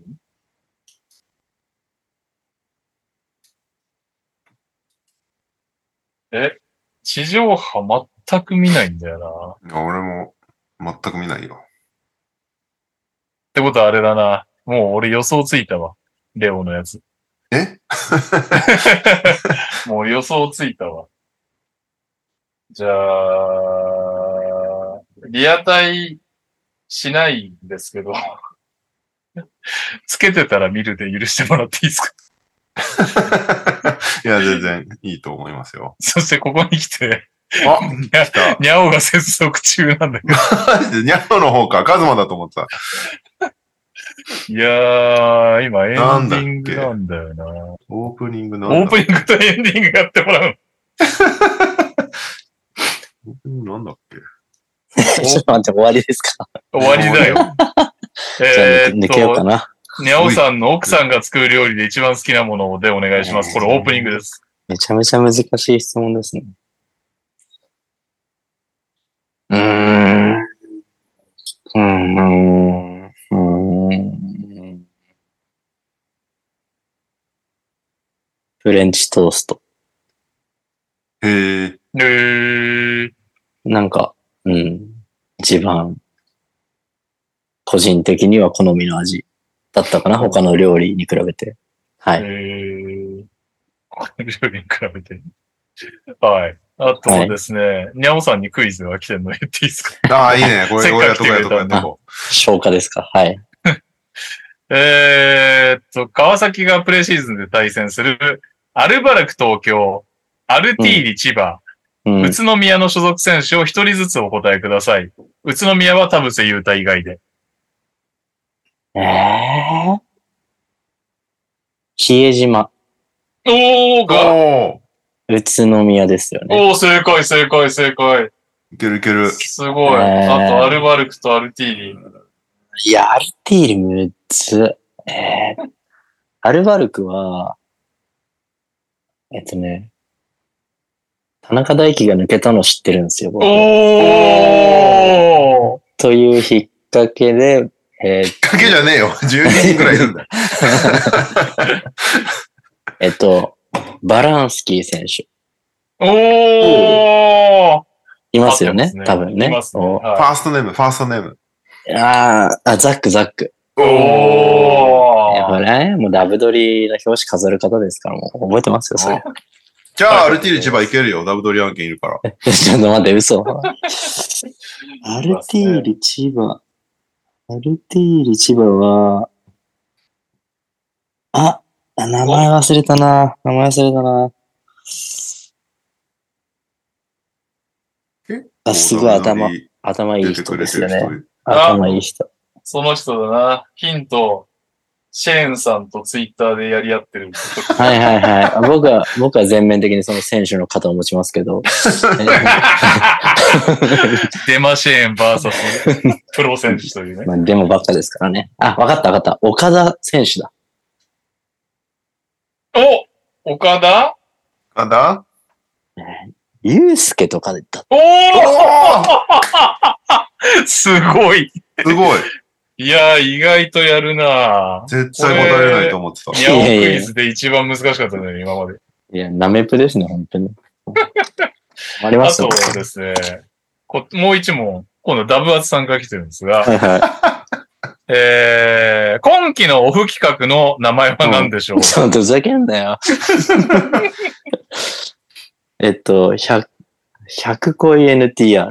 おーもうね、さすがにバカにしすぎですよ、僕のこちょっとさ、うん要約した状態でいいから、今日のやつ、並べて言ってどれが一番冷めるか、にゃおに決めてもらう。ああ、いや、じゃあ、そ まあ、よ読むだけ読みましょうか。あ、よ、に行きます？はい。えー、平井大輔さん。と。はい。はいはい。自分、自分がドン引きしたのは、お風呂の排水口の蓋を開けると、ホラー映画のように髪の毛が覆い尽くしていた。お風呂の水は3日ぐらい使う。えー浴槽は1週間に1度ぐらいしか洗わないタイプのお姉さんです。排水口の蓋の裏は茶色い水垢と黒髪もびっしりでした。うんうんうん。これが1件目ですね。うんうんうん。えーここの中で点数つけておいてください。はいはいはい。えーもう100、100ケロ満点でいいよ。はい。とりあえずどんな感じが。はいえー、先週満を持して打ち明けた、ほのかな心の古傷にバンケロを食らって成仏できないアトムの子供です。えー40代プレイヤーとして20代とバスケしている時のように、コート上での少ないシュートアテンプトをすべて打ち尽くしていきたいと思います。おーあれはコロナ真っ只中、世の中で移動が制限され、学校は一斉休校し、世の中がディストピア化していた時期でした。うんうん。折しも職場からワクチンを優先で接種できる通知が来て、申し込もうと思っていた時のことでした。うんうん。妻にそのことを話すと、やめてと一言。面食らって話を聞いていると、ワクチンにはマイクロチップが入っていて体をハッキングされる。ビル・ゲイツが金を出してるから間違いない。メッセンジャー RNA で体の DNA が書き換えられると、なんと当時巷で流行りの陰謀論がペラペラと。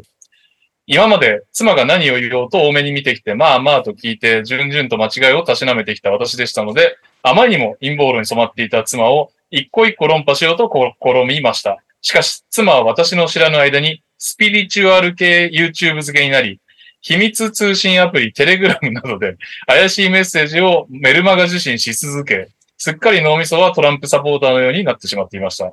しまいに私がワクチン1回目を接種すると、もうワクチンが移るから近寄らないでレベルで言ってきます。さすがに100年の恋も冷めてしまいました。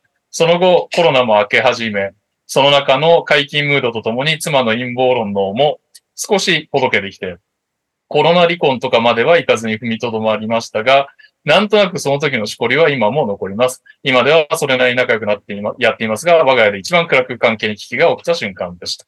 ええそして最後ですね。そこも点数、点数つけるところですよね。うん最後。えー、今晩同意見です。100個い NTR へ投稿です。あれは大学生だった頃、英語のクラスの飲み会があり、十数人で飲んだ後、どういう流れかとある女子と二人で帰ることになり、電車に乗り込みました。結構可愛い子だったので、ここから仲良くなれたらいいなと思いつつ、遠くに花を咲かせていると、飲み会で飲みすぎてしまったせいか、その子が突然車内でリバースしてしまったのです。うん幸いコンビニ袋を持っていたので、車内は汚さずに済んだのですが、ああ、ちょっとないわ、と冷めてしまった瞬間でした。ということで、えーっと、最初のが、風呂を洗わない人。二人目が、えー陰謀論に染まった妻。うんうんそして三人目が、えーリバースですね。リバースの英語のクラスメイトですね。うんはい。それぞれ何キロですか？100でいいんですか？いや、僕も50、ごめん、50キロにしてもらっていい？わかりやすい。50俺ら、50俺ら二人だったからさ、50キロでやってるで。え、はい。えーっと、一個ずつ言っていけばいいんですか？はい、一個ずつお願いします。じゃあ、まずは、えー汚いというか、洗わない人。はい。風呂ね。み、うーん。32キロ。おうお、ん。まあ、俺に近いですね。もう結構嫌ですね。うん。うーん。結構嫌だけど、自分は回避できるし、でもお姉さんは汚いなっていう、この心の瞬順がありましたね、僕は。ちなみに、私が30キロ、レオが42キロというネタでした。あレオさん結構嫌なんですね。はいいや、で、うん、なんか3日、3日っていうのがすげえ引っかかったんだよ。お湯3日変えねえってすげえなっていうのはちょっと。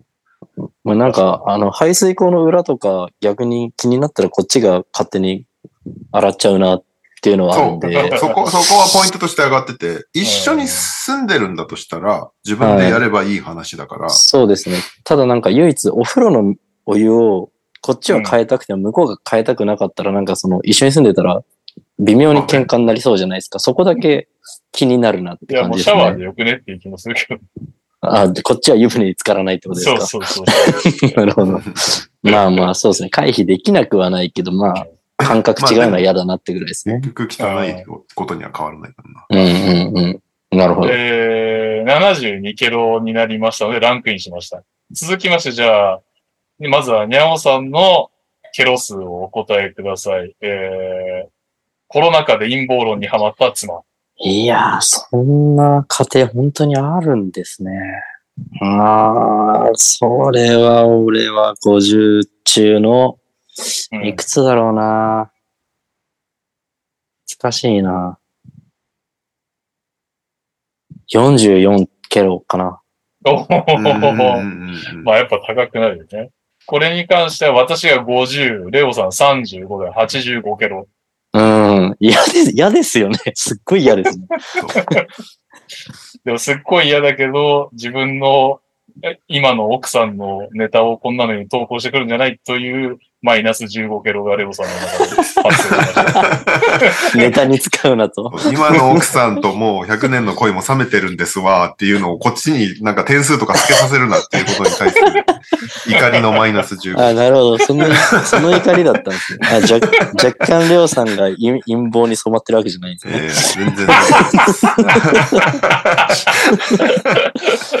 全く染まってないです。いや、でもなんか、うん、そういうのは、冷めるとかいうより、ちょっと危機を感じますよね、ちょっとね。実際になったら。ね。うんうん、大冷めてる変だな。場合じゃないよね。むしろどう引き戻し、そうですね努めないといけないよね。大変だなって感じの話でしたね。はい。はい、最後、リバース英語クラスメイト。うーん、電車内か。えーでも、うーん、12キロぐらいかな。あああ。これは、えー、私0、レオさん10ということで、バンケロになりました。えーそれはなんでゼロとかなんですか？全然吐くのはむしろ性癖的に OK みたいな感じってことですか？性性癖発動してないでしょ、電車の車内で。おおみたい全全然、むしろマイナス、マイナス的にやそれもう興奮するのはもうマイナスにしよう。それな。あ、そ そう、新ルールにしよう、新ルールにしよう。むしろ俺それで興奮しますわ、マイナスにしよなるほど。燃え上がる的な。いや、でもなんかさ、お、やべえやべえやべえとは思う、と思うけど、うんうん。こいつ、こいつねえわっていう方の心の触れ方しない気がう。する。あ、そうそうそう。冷めはしない、ね別に。そうなんですよねあ、大変だなっていう感じにはなるうん、けもうど。大丈夫か大丈夫かって。なんか、僕、その昔あったんですよ。その、電車じゃないんですけど、一緒に飲んで、うん。なんかいい、いい感じというか、まあ、ちょっと狙いたいなと思ってる子が、うんちょ。っと飲ませすぎちゃって、うん。で、あー今回飲まない家まで、くせに。いや、そう、俺は飲まないくせに、家まで送って くよみたいな感じで言ってたら、と途中で気持ち悪くなっちゃって、はいコンビニとかのトイレで入って、う。うんん。ってなっちゃったんですけど、それでもまだ僕はあの、お持ち帰りしようとすごい頑張ってた記憶があるんで、冷めないってことですね。全然冷めない。むしろなんか、あこんな酔ってるんだ。チャンスじゃねえかな クソ野郎。むずいな。しかも飲ませてんのお前だからね、それ俺をさっきのやつはまだその、英語のクラスの飲み会だからね。お 本人が勝手に飲んだ話お前の話はお前が飲ませた話だから。まあまあまあ、冷めないでしょ。冷めない冷めない。それでお前冷めてたらすげえ最悪だよ。散々飲ませといて、なあ、こいつ吐いたのかよ。なんだ、おいつ。まあね、でもそのうん、ぼ僕のその話は、そう結局潰れちゃったんで、向こう、その後。はい。結局お持ち帰りできずに、ね。そう、そうですね、見守る感じになっちゃったんですけど、まあ適度にか、家まで行って部屋片付けるのやつ そうだよ、それだよ。なんか聞いたな、それ。そうです、そうです、あの子ですよ。潰れちゃってる人に手出すほどくずくはないってことだあ、ね。そうですね。それはちょっと僕興奮しないので、やっぱある種の反応がないとね、ダメなので、そこはやっぱ真摯に、性癖、性癖だし。真真摯にいかないといけないね。じゃあ、時間、時間に遅れてきて、このトークを展開するとこ。時間止める系の AB はじゃあ興奮しないでください。あ、ダメですね、ダメですね。何あれって思っちゃいます。何瞬きしてんのとか思っちゃいます。でも、俺もあれは全く。でも一応チェックしちゃうっていう。いやいやいやいや、やべえな。。バスケポッドキャストじゃねえな、これ。はい。というわけで、えーっとね、エンディングが、あいいいいですか？エンディング。なんか、大丈夫ですね？ニュースとかありました？全然大全然大丈夫、全然大丈えーっと、2通しか来てないわけですよ。うん。で、それが、えー、サクアルパパがリアタイするテレビ番組、かっこスポーツ以外。えーうんうダバスさんが行きつけラーメン屋でよく食べるラーメンの名前、麺の硬さ、トッピングなどをラーメン屋で頼むときと同じテンションでお願いします。だけど、ラーメン屋って食券じゃねっていう話もなりつつ、かといってリアタイするテレビ番組も俺はない。夫。あー番組あります。なんなら、3つぐらいあります。俺も番組はなんとなく思い浮かぶかな。うんうんうん。トニーさんが大丈夫なら。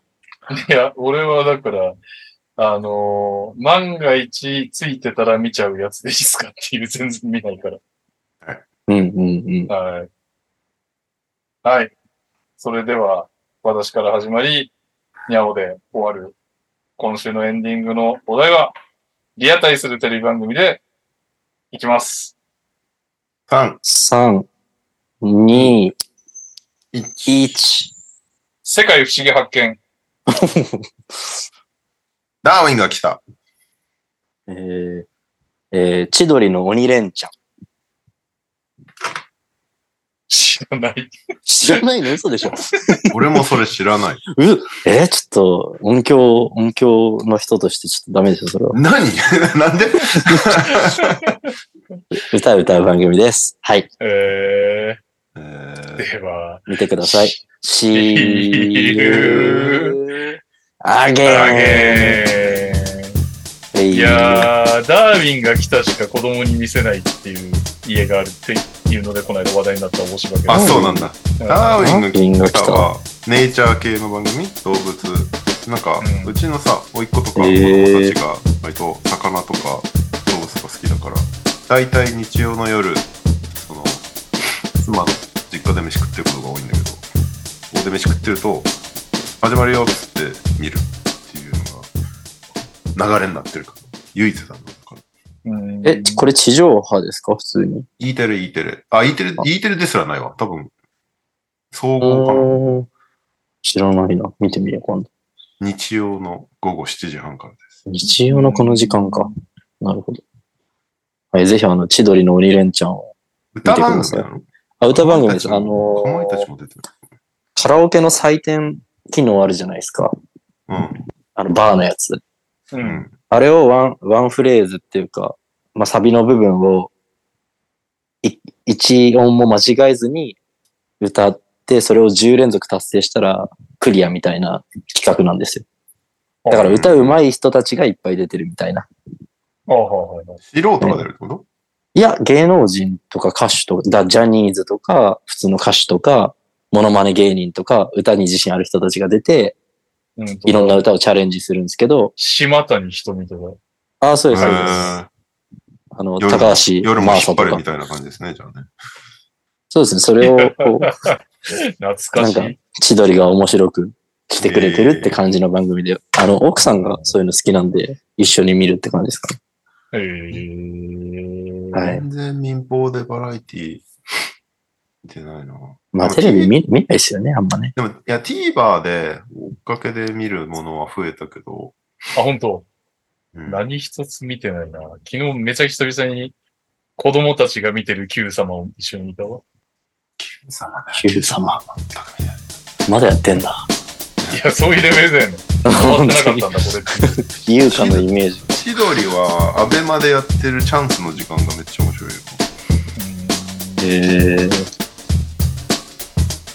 なるほど。なんか僕バスケについてひ一言も喋ってないですけど大丈夫ですか？大丈あのあの岡田祐介の名前が出てそうだる。そうだそうだ。そうだ。ちゃんと全部答えた。はい。ということで、はいお疲れ様です。はい、お疲れ様です。あはい、ありがとうございました。ありがとうございました。はいえーおやすみなさい。